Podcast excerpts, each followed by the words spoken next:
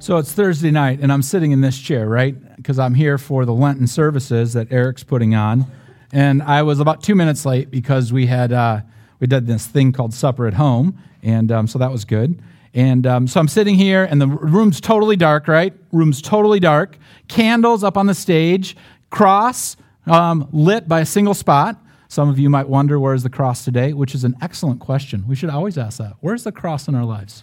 Where is the cross? At any rate, so I'm sitting here getting centered, okay, and, and Eric's reading us through scripture and, and, and, and, and, and words from, from the ancients. And, and, and at first, I have this intense sensation, and I think it's the Holy Spirit. But I actually realize my lips are burning because we had had this spicy Korean barbecue tacos which I understand is a unique combination tacos, Mexican vibe, Korean barbecue, not a Mexican vibe, but as the kids would say, bueno caliente. I think the kids would say that, wouldn't they? Something? No? Mucho caliente? I thought bueno was good. Good hot. yeah, it was a good hot.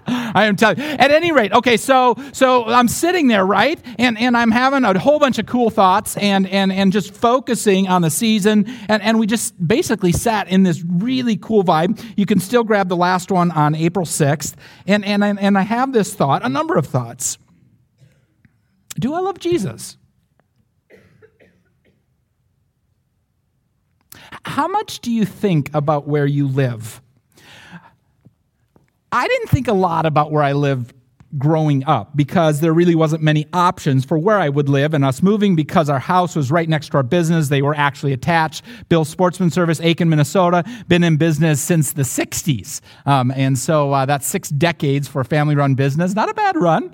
You're ever sliding through Aitkin, east side of town, out past the Dairy Queen, across from McDonald's. Of course, when I was there, McDonald's wasn't there. At any rate, so, so there was just no option about where we would live. Tanya, on the other hand, her family thought a lot about where they would live, and they would go to parade of home things. My family, when my dad was a young kid, the first home that he had, oh, I'm sorry, just I got to do something here quick.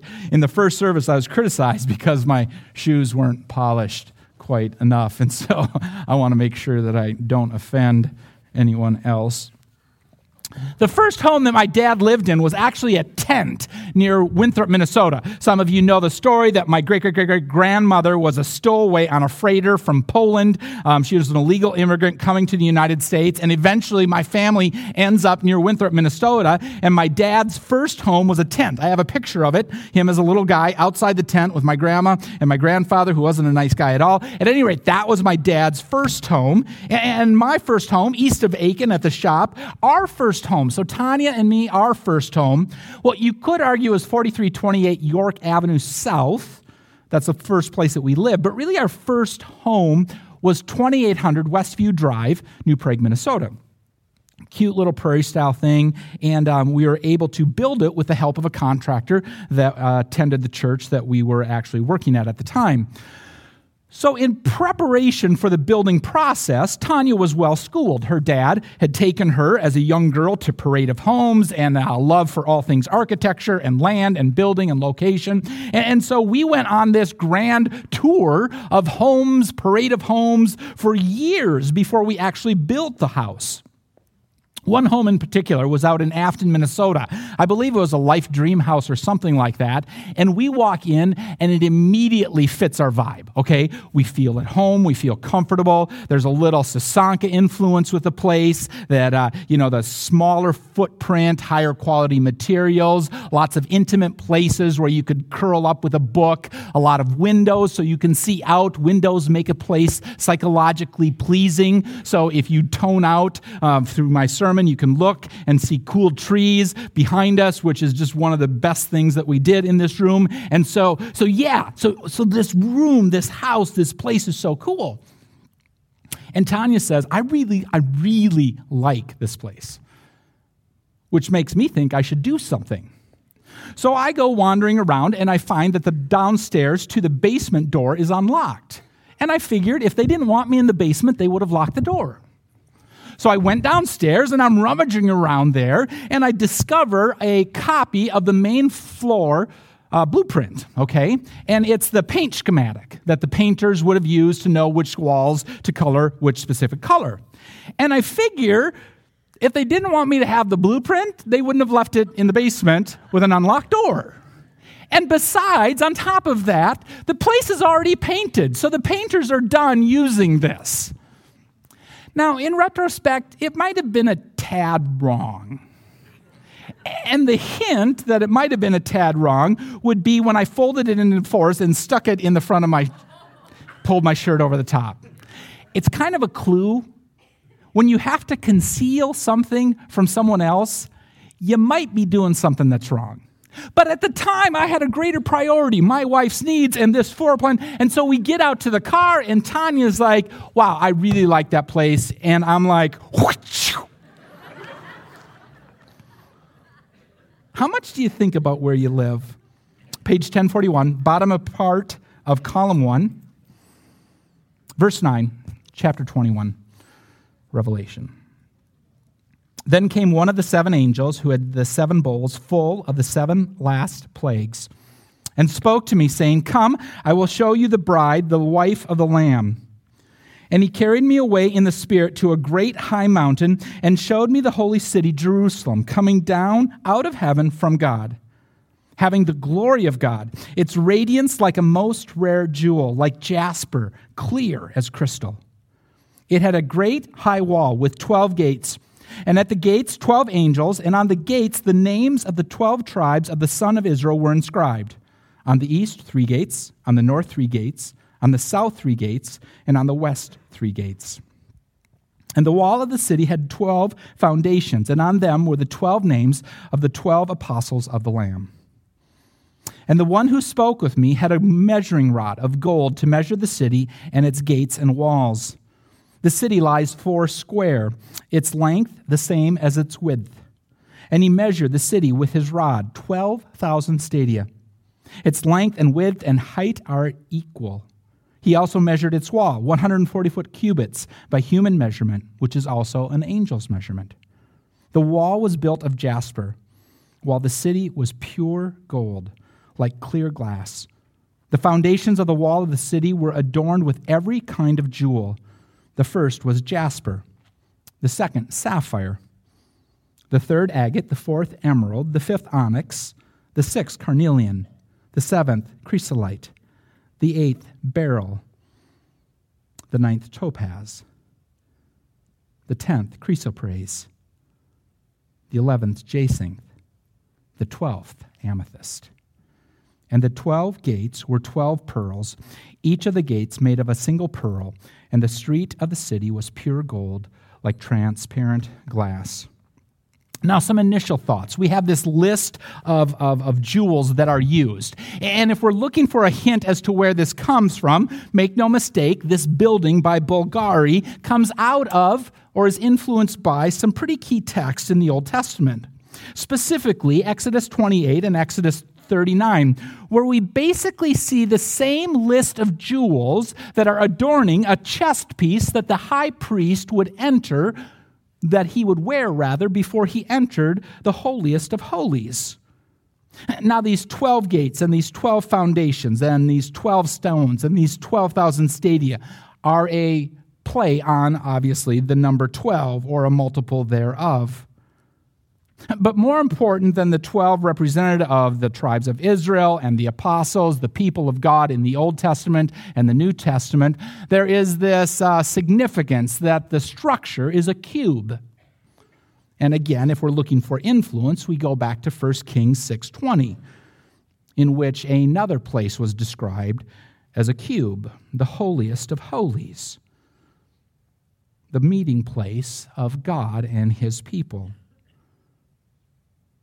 The color palette shows a strong point of view, and the editorial eye is for the absolute best. This is luxurious living. And for those of you who appreciate green space, don't worry. Did you ever pull up to a parade of home and the landscaping wasn't done and you're like, come on, you got to get the landscaping done, otherwise the home doesn't look finished. Don't worry, God didn't forget to landscape. We'll just get to that next week. I always thought when people sold homes, why they didn't do something to make the home more memorable. I know the conventional wisdom from real estate agents is that you should paint the, the house beige on the inside or, or some off white so that a uh, new couple could imagine their colors going up on the walls and those types of things. And, and I understand that. I even get that a little bit. But, but say that you're looking at 10 homes in one day. What's going to make your home stand out? So I think it would be a phenomenal idea. And any of you who are in the building trades or, or in real estate, you can use my idea that I'm about to give you for free. For free. It's just free. Take the downstairs powder room, paint it bright yellow with white polka dots. No one would like that, right? Completely agree, but it'll make it memorable. At the end of the day, when you've gone through a list of 10 homes and you're thinking to your spouse, what was that one home that we really, really liked? There was some, oh, the room, the powder room, the, the, the bright yellow home with the white polka dots. Yeah, we'd have to repaint the powder room, but that was, man, was that a memorable place. That's what we have going on here today a description in which John is being shown not just a dream house but the place where God and the people of God will reside for eternity. To be fair, like most of Revelation, it is wonderfully figurative and at times not exactly understandable. If you attempted to build this structure with the information that you've been given, you'd probably be hard pressed to execute. It's also reflective of a number of texts from books like Exodus and Kings. And the numbers, the factor of 12, is used repeatedly to reflect that this is a complete picture of the people of God throughout the ages, whether you're more of an Old Testament guy or whether you're more of a New Testament gal. True Israel and the true church who have followed God Dimensions are given, and dimensions in Revelation in the Bible are very important because you measure what you value and you measure what you protect. Dimensions that are given to reflect that protection and intentionality. It is a future home in every sense of the word, with a strong nod to the past. The jewels, besides being a reflection of beauty, would also call into mind the jewelry worn by the high priest. And it's all laid out to John in this incredible vision that he experiences while he is in the Spirit. Laid out to John and retold to us, or anyone who would read or listen. And like a bright yellow bathroom with white polka dots, I think it's designed to create a lasting memory. It's a picture of a place that is beyond description, really. The intentionality that has gone into this structure, the beauty of this, it is opulent, it is extravagant. It reflects the very best of a God who loves and provides a place for those who have said yes to his gift, yes to following his son. The text goes on, verse 22. And I saw no temple in the city, for its temple is the Lord God, the Almighty, and the Lamb. And the city has no need of sun or moon to shine on it, for the glory of God gives it light and its lamp is the Lamb. By its light will the nations walk, and the kings of the earth will bring their glory into it, and its gates will never be shut by day, and there will be no night there. They will bring into it the glory and honor of the nations, but nothing unclean will ever enter it, nor anyone who does what is detestable or false, but only those who are written in the Lamb's book of life. A series of no's no temple, no sun, no closing time, no night, no bad guys. No temple. The reality is that God is with his people, a spiritual reality that moves beyond bricks and mortars. No sun, this is better than any LED and will last for an eternity. No closing time. The gates always stay open. You have to understand that in the ancient Near Eastern world, gates are an important but defensive tool used by a city to protect, protect itself. You would close the gates at night to keep the bad guys out.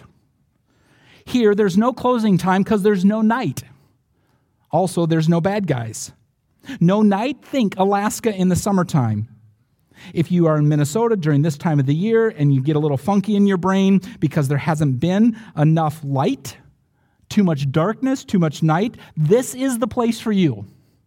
If for no other reason, if your brain gets just a little bit weird, which happens to some of us, this is going to be where you want to be for the rest of your life. No shortage of vitamin D. And no bad guys. It's like Singapore year round. You've ever been to Singapore, you land, you come off your plane, almost immediately before you clear customs, there's a sign that basically says, We kill drug traffickers. Now, they say it a little bit nicer than that, but not much. They let you know that if you're going to come into their island nation with the intent to do harm to its people, they will kill you on the spot. Well, not quite. I'm exaggerating a little bit. But there's no bad guys. More than a series of negatives, here is a picture in which God is described as everything, in which God reveals himself in his totality over eternity to his redeemed people, you and I, if we are in Christ, so that nothing else is needed. It's a challenging thought for us because we have a lot of stuff on our own. We have a sense of security in what we are able to do on our own. But the reality exists. We are moving to a place that John describes in which God is everything. And our current position is one in which the Bible affirms again and again and again prepare for this day. Make God the most important thing in your life. Make God the source for all that you pursue. The text concludes in verse 27b that this is a place for those who are written in the Lamb's book of life again, we come back to the importance of being in this book, being in the Lamb's book of life. We describe it a bunch of different ways at Timberwood Church. Being in Christ Certainly, for some of us, there may have been a point in our lives when we made a decision to follow Jesus, where we said, Jesus, I want you as my Savior. I want you as my Lord. Forgive my sin. Allow me to be in relationship with you. You, you made a decision. Other of us have confessed, like Romans 10 suggests, that we should confess with our mouth and believe in our heart that Jesus is Lord. And for some of us, it's a, it's a simple exclamation, like the thief on the cross, seconds away from dying. He says to Jesus, dying next to him, Remember me. And Jesus, recognizing the condition of a heart that is willing to be led, says, Today you will be with me in paradise. A couple weeks ago, I challenged you to check out 1 John 5, verses 10, 11, 12, and 13, in which John, also the author of this book, writes that we can be confident but not arrogant that our names are in this book.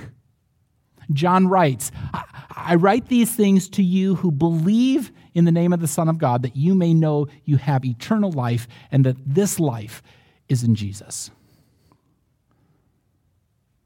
If there's one thing that is absolutely critical for us as we look to this picture of this place, it is this reality of being in this book,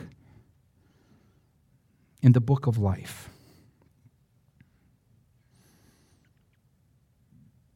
And so I think about that question I thought about last Tuesday night. Do I love Jesus enough? Pro- probably not. Does God love me enough? More than I can imagine. If I don't love God enough, can I aspire to love God more? And that one I can say yes to. And one closely related to that do I want to love God more? Dallas Willard argues that, that everyone will be in heaven that can possibly stand it, which is just an intriguing turn of phrase. I think it's one of those things that, that if you want to be here, then chances are you will. And if you don't want to be here, well, then to rip off Common, the end result of such a statement becomes a self fulfilling prophecy.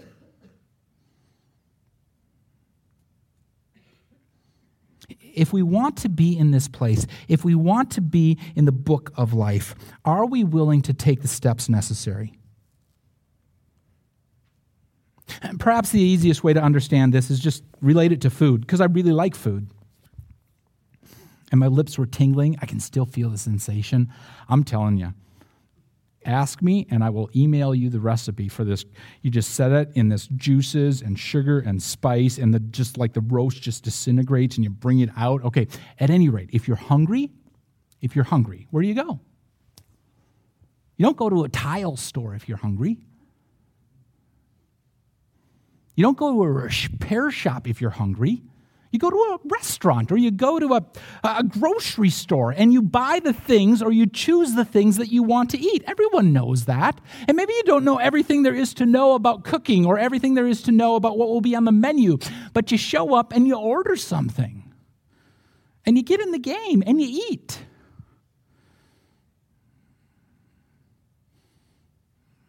I think that's what it's like with faith.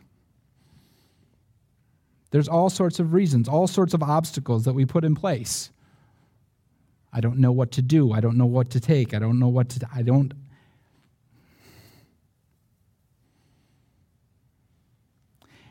If we want to be in this place, are we willing to take the steps? Are we willing to do what is necessary? To have the confidence, not the arrogance, but the confidence that we are in the book of life. I can think of my first home, and I can think of first home that Tanya and I built. I can think of the home that we have now, and I can think of my last home. It's described here and in some ways is a place that already exists because I see the residence of that structure before me today. Please pray with me.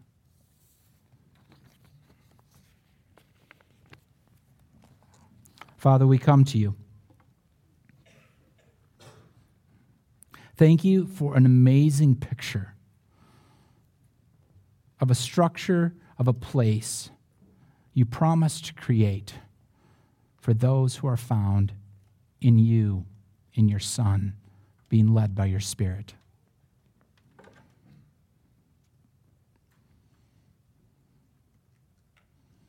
Father, find us faithful to do the things that we need to do to be confident that our name is in the book of life. It's in Jesus' name we pray.